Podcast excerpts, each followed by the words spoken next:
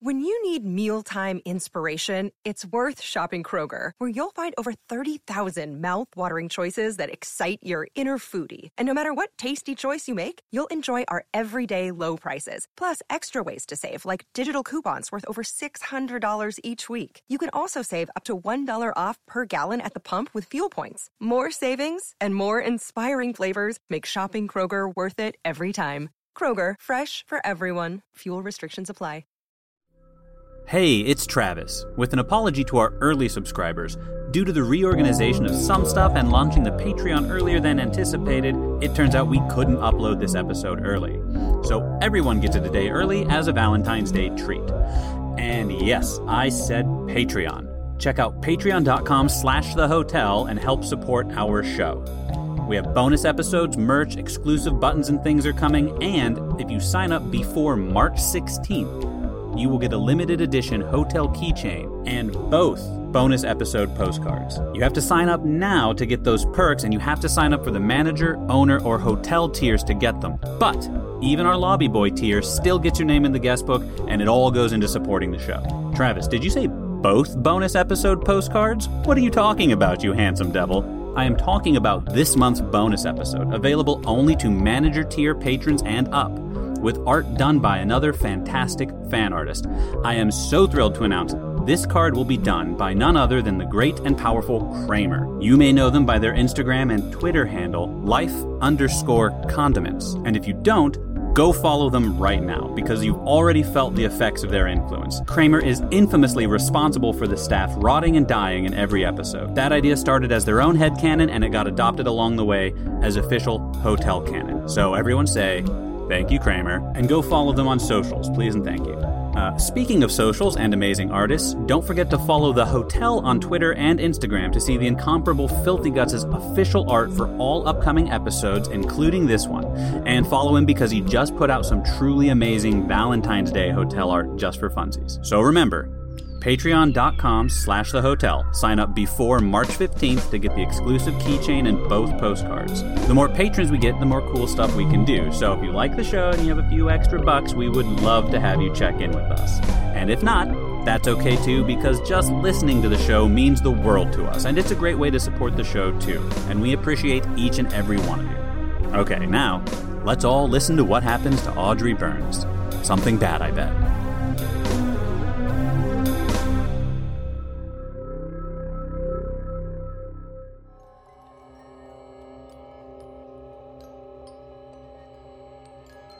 Front desk bell dings, and. and I know I can leave the supply closet. I heard my manager check on me already, and I haven't been in the dark long, I don't think. Sometimes things happen very quickly here. The guests know that. Sometimes briefly. Quickly or slowly, things that need to get done always get done. I like it better when I get to do things. I do what I can. I'm in the lobby before the ringing dies. It's bright the sun pushes my eyes closed, and I have to stop and squint and let them adjust so I don't run into anything. The automatic glass doors are letting in enough light to fill the lobby completely, even though all the lights in the high ceiling are on. The doors don't open for me, though, even though I stopped close to them. Those doors are not for me. There's desks on either side, tall and cheap looking. But she's not at either of them. Across from the doors are more glass walls, letting in more light. There's a fountain and some plants, but it's just to look at. It's closed in on all sides by glass, so you can't even hear the water or smell the clean dirt. The rest of the lobby is right there, though. Lots of empty chairs and couches under a long, square, pointy chandelier. And in the far corner, under a big, flat TV, her desk. She's reading her special guest card. She looks up for just a moment and waves me over while she opens the guest book. I can see better as I get closer to her desk in the shadowy corner. The TV is showing the hotel from the outside and the restaurant behind the fountain. Some of the different sized rooms and lots of other things that aren't here either. It's showing other staff members working here too, but they all just look like me and her. Brown vests and white shirts with long sleeves. I reach for the top of my head, but they don't have hats on either. I say good evening, ma'am, as I take my place in front of her desk. I'm facing the front doors again, so I have to squint at the light again. She tells me it's good afternoon now. I say good afternoon, ma'am. And since the staff on the TV, the staff with our faces is smiling, I try to smile like them too wide, mouth open. But she looks up from what she's doing at me, and I can tell from what her face looks like that my smile doesn't look like the ones on the TV. Try a little smile. I smile differently, smaller, she stares at me, and I can see the color under her skin shift faintly to something sickly, and her eyes dart over my shoulder. The guest is here already. My manager straightens her shoulders and greets her. But when I turn around, I lose my little smile. The guest is setting down several bags and immediately gives a short wave and goes back outside. I know what that means. It's the guest's way of telling me there's more. I barely get my cart out before she's back with another load. Thank you. Can you just get all these? I start with the heaviest ones. Yeah, that's perfect. Thank you. That's perfect. Johnny on the spot over here. She holds up a finger to let me know she'll be right back. She grabs one of the bags I just loaded, one of the smaller bags, off my cart. She crosses the lobby to the front desk and starts checking in. The bags are heavy and many. I don't know if I can take them all at once. Sometimes the guests don't like that.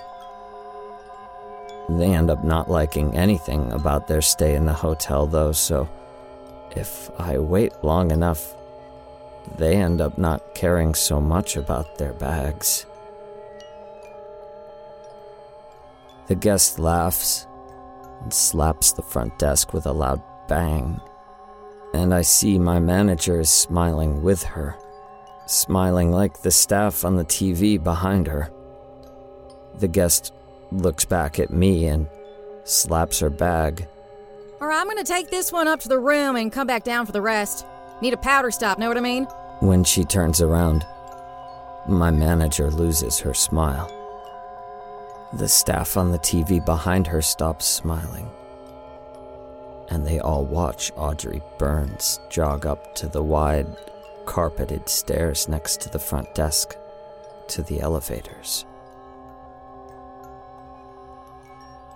When she's gone, my manager and the staff on the TV look at me, waiting,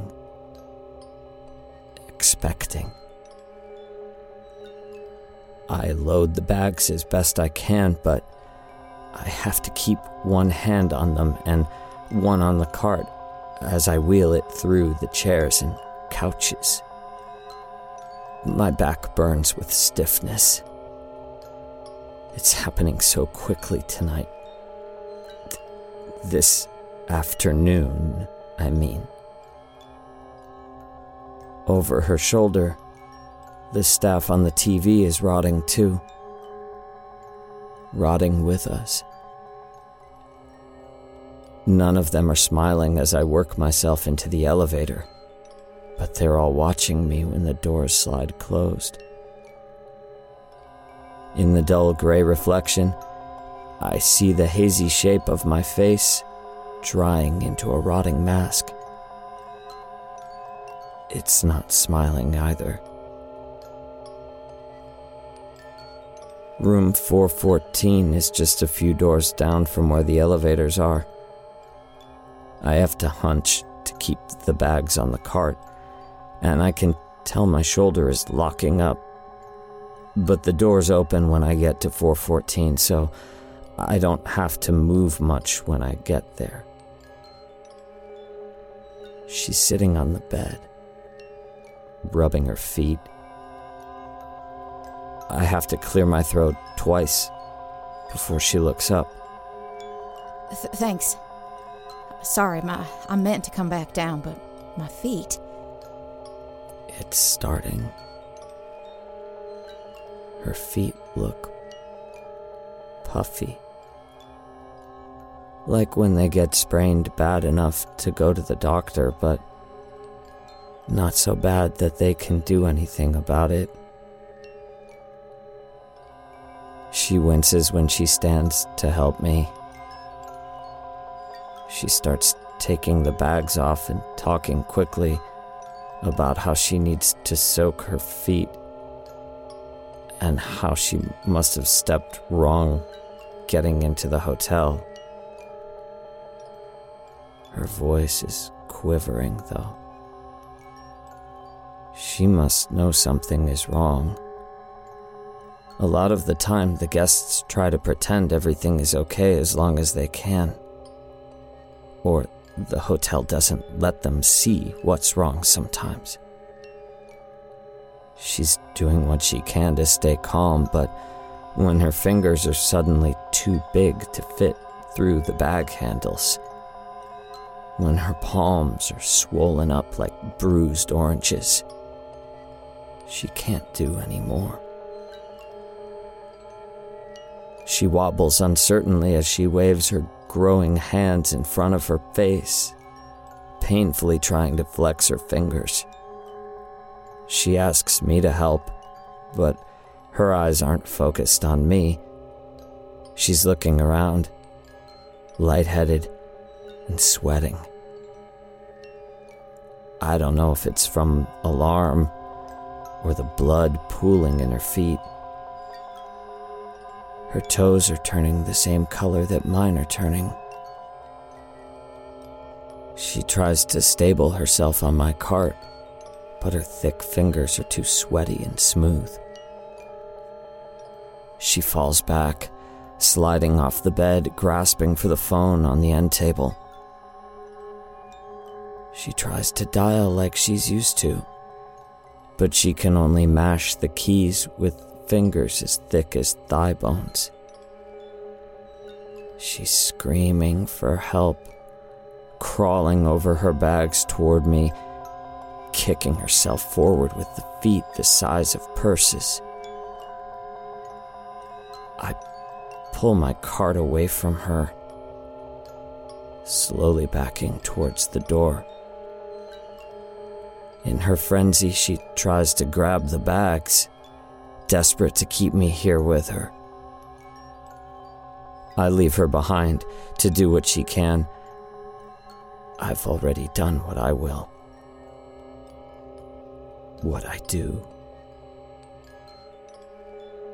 In room 414, I can hear her thrashing wildly, screaming and spitting in pain and panic. I want to take my cart down the hall, back down to the supply closet. I want to go back to the lobby and finish falling apart with my manager. I don't have to see the guests die to know when they do. To know how they do. But the elevators aren't by the room anymore. They're at the end of the hall. And the hall is much longer now. It's got the same hard gray carpet and the same blue and purple abstract art framed on the walls by the same useless tables with fake plants in their vases.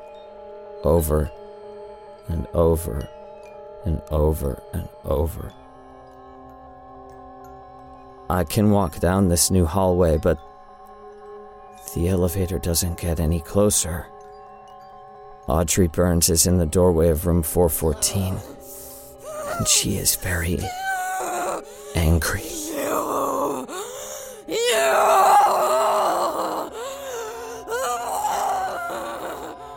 She has tears in her eyes, and her face is bright red. She can hardly talk, she's breathing so hard, but I can tell she's mad at me. Maybe because I left her there. Maybe because I don't seem surprised. But there is something in her eyes that tells me she knows I did this to her. She lifts her hand, now the size of a milk jug, and heaves it out into the hall. She drags herself forward until she can rest her head on it. Straining and spitting with effort, she heaves her other hand. I feel the force of its impact shudder through the floor. She's already breathing so hard it comes out in grunting gasps. She tries to use her toes for leverage, to grip the best she can to help her tiring arms. But her toes are already rock hard and turning shades of purple and white they were never meant to be. The weight of her foot pushes down, and several of her toes break instantly. Her scream drowns out what I know are surprisingly quiet pops. The little bones break easy. The little bones break quiet. When she gets used to this new level of pain, she rests to yell at me. She screams accusations and calls me names.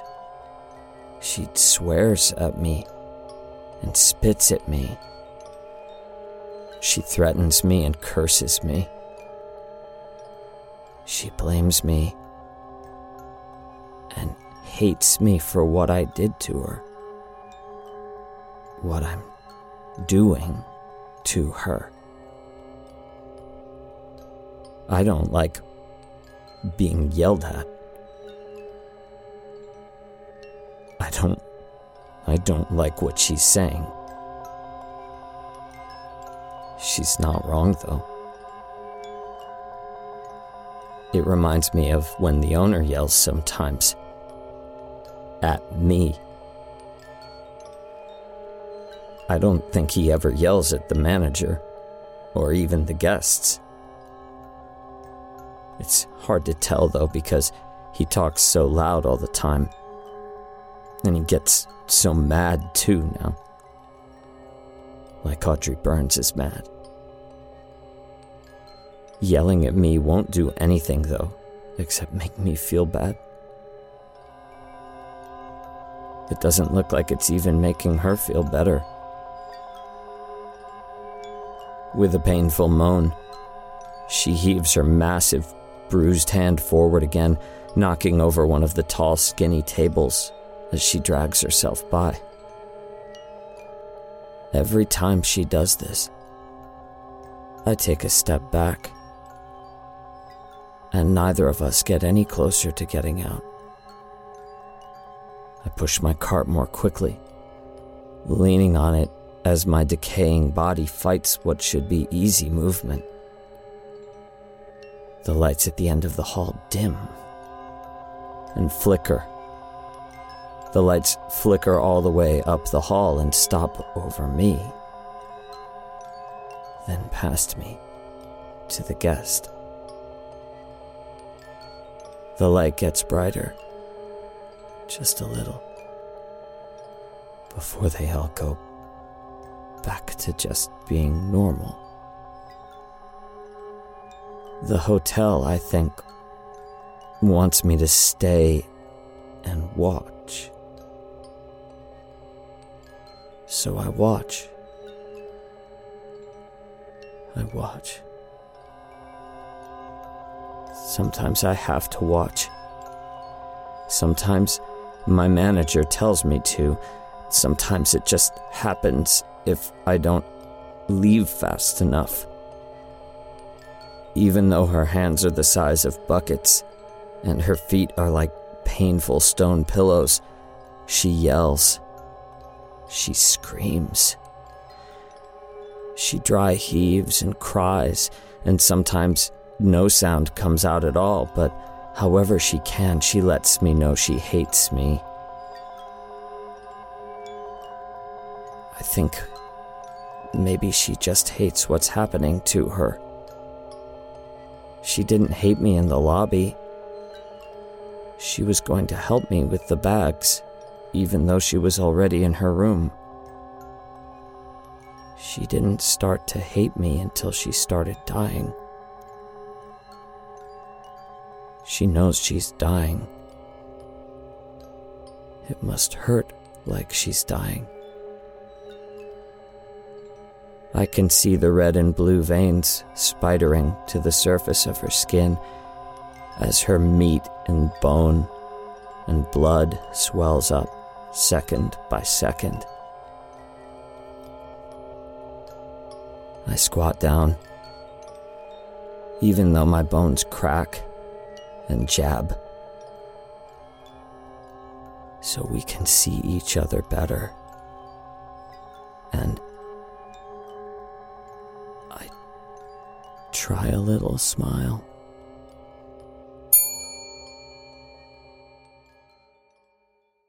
Hey, this is Travis with a brief ad break. Thanks for listening. Now back to the hotel.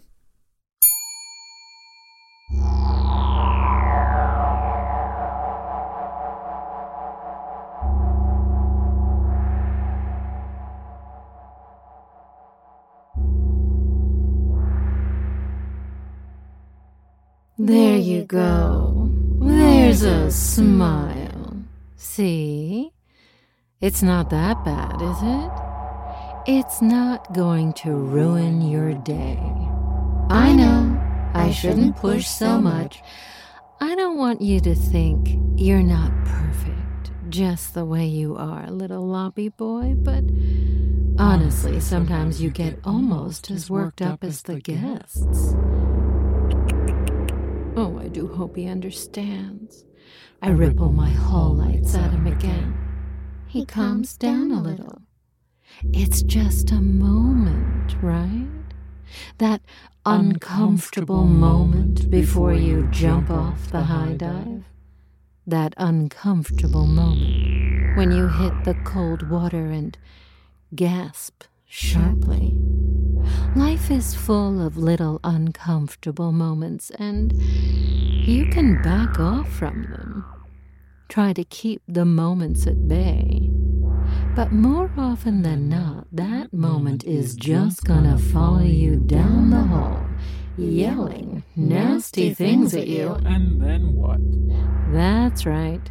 You're stuck with the moment in perpetuity. It haunts you, lives in you, keeps you from being who you want to be because you're so busy sweating it out. That's why I made my hallway longer. I want him to see what happens on the other side of the moment. Push through it, my boy, and you'll see the resistance is so built up in your mind that it's far worse than whatever it was you feared. He can build horrors beyond comprehension, but can he build himself up a little? I really don't know. I'm rooting for him, though. I think he can do it. Just needs a little Push. well, no, not a push exactly, more like a a garden to grow and support. He won't grow if he's just shouted at all the time. That's what the owner doesn't understand. But if you give him a little space, a little encouragement, and let him go at his own pace, watch him bloom.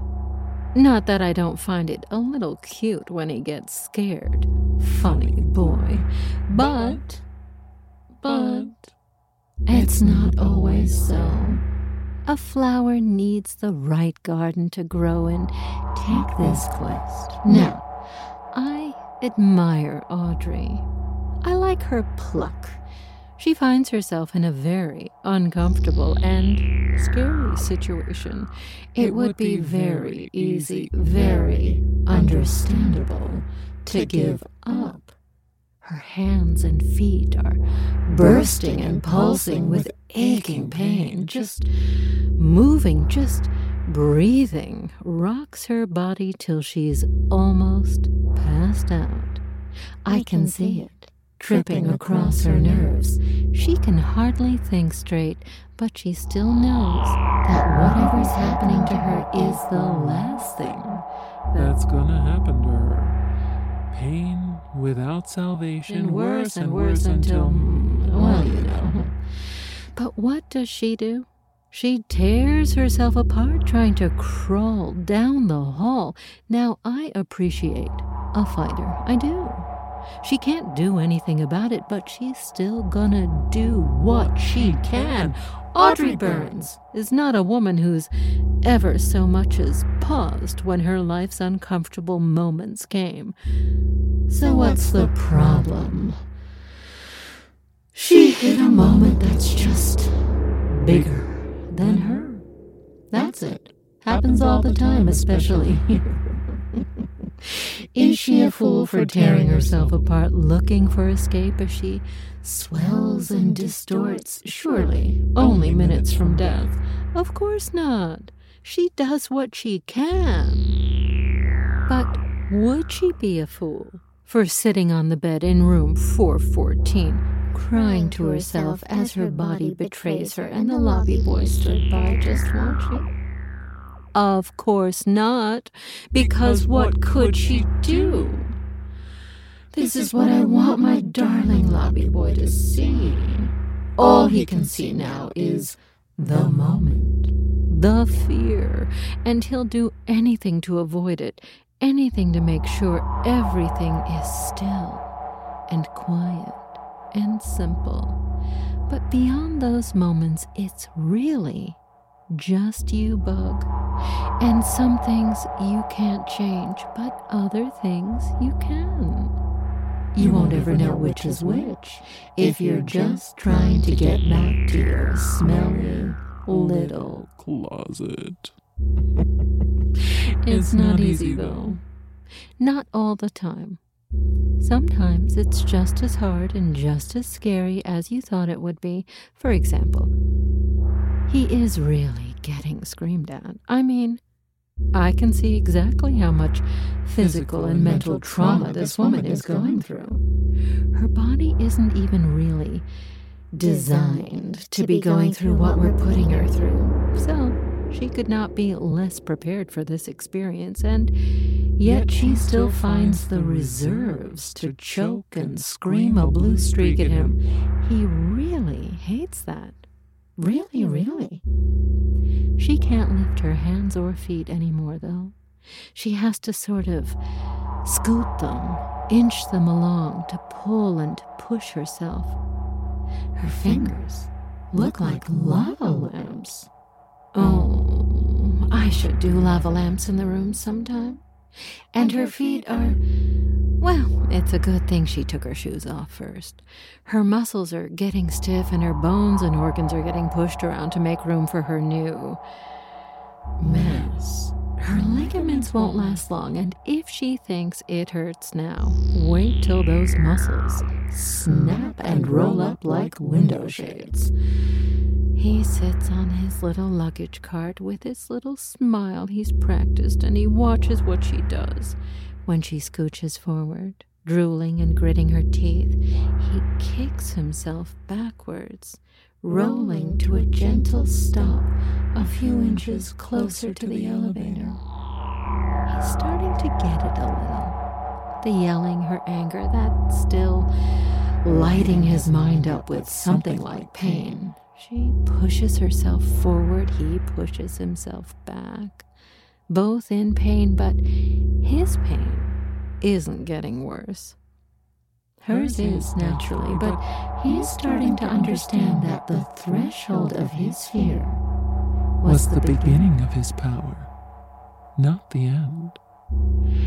I twist myself a little. Slowly. My hallway kinks and the walls tilt, and Audrey is stuck. See?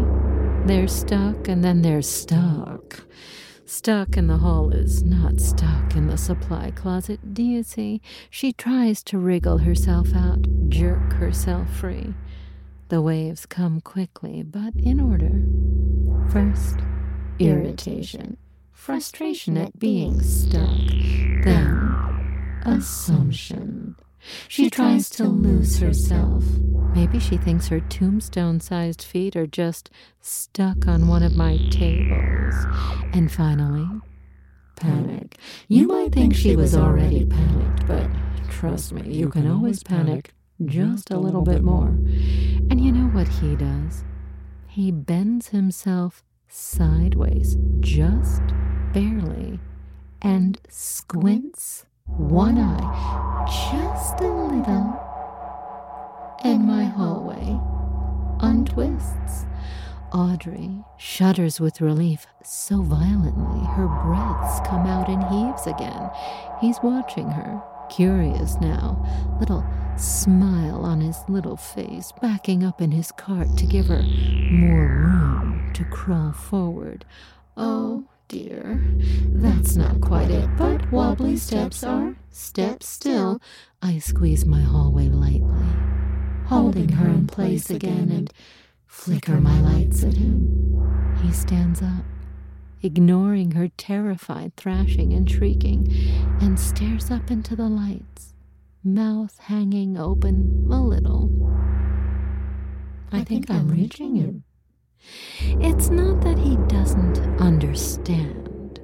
I think he just doesn't understand that he understands. He thinks there's some great knowledge he lacks. There isn't. Oh, surely there are things he doesn't know. That's, That's what, what, the, the others, others are for. But he knows things too. He has skills they lack too. Nobody can build a room like my lobby boy. Just look at her hands, look at her feet. How beautiful and strange. You did that. You. He screws up his face a little, mouth agog still, and a little uncertainly blinks the lights back at me. What a sweetie.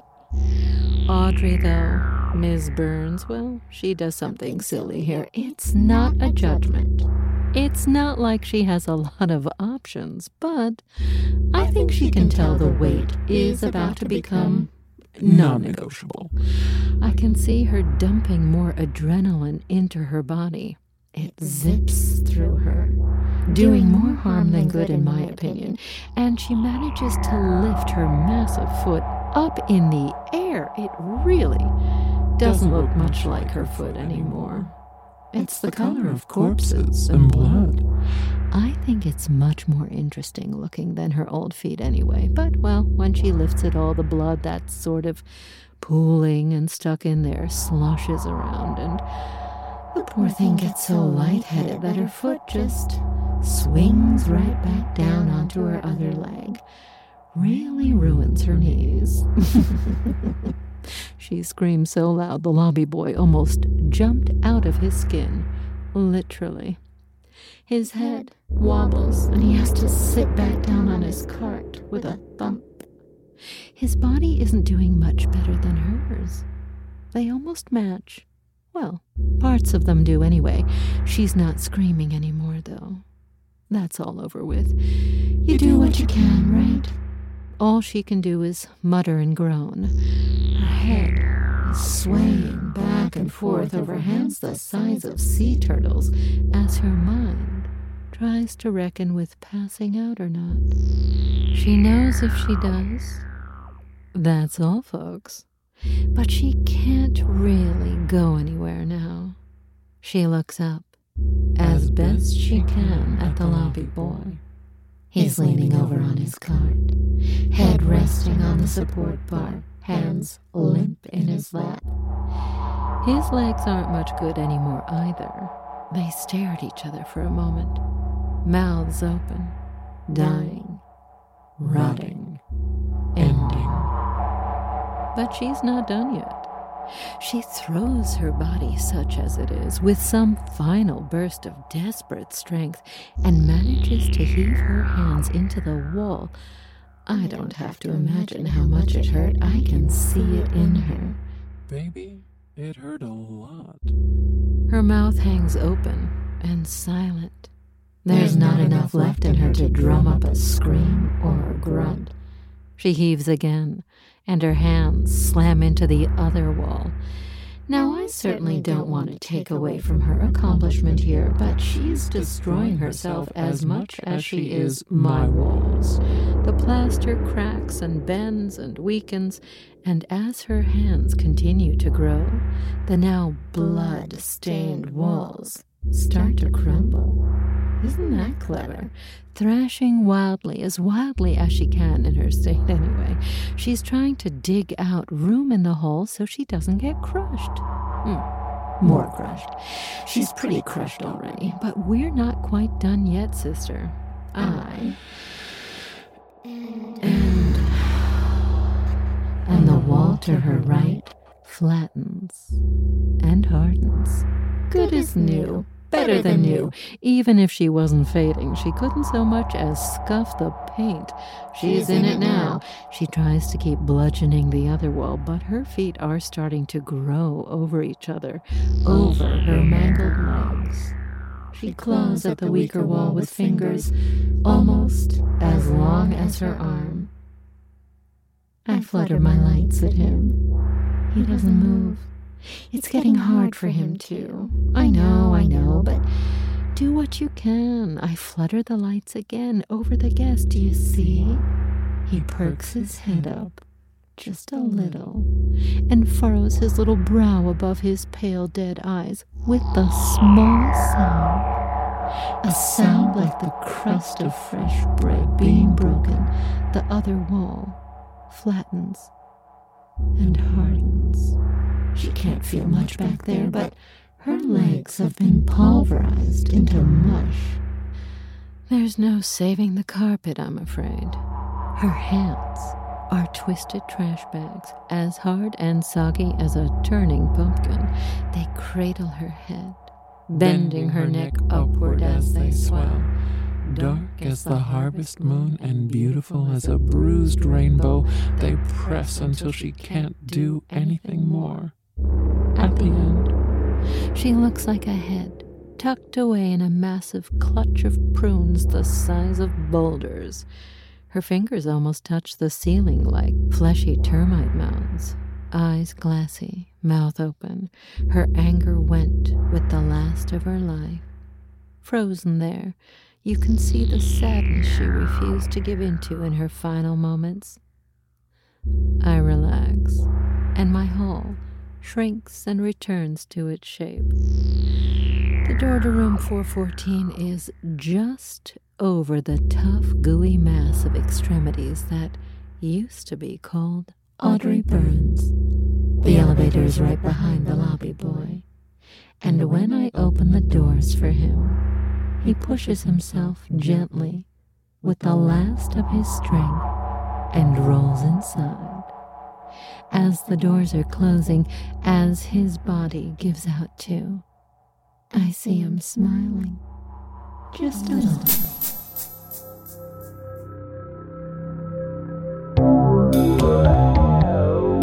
The Hotel was created and produced by Travis McMaster and Mark Whitten, starring Kelly Nienaltowski as the manager, Mark Whitten as the lobby boy, Graham Rowat as the owner, and Christa Lewis. Music by Lauren Pokorney, West Rodri, and special guest composer Zach Tatom Drake.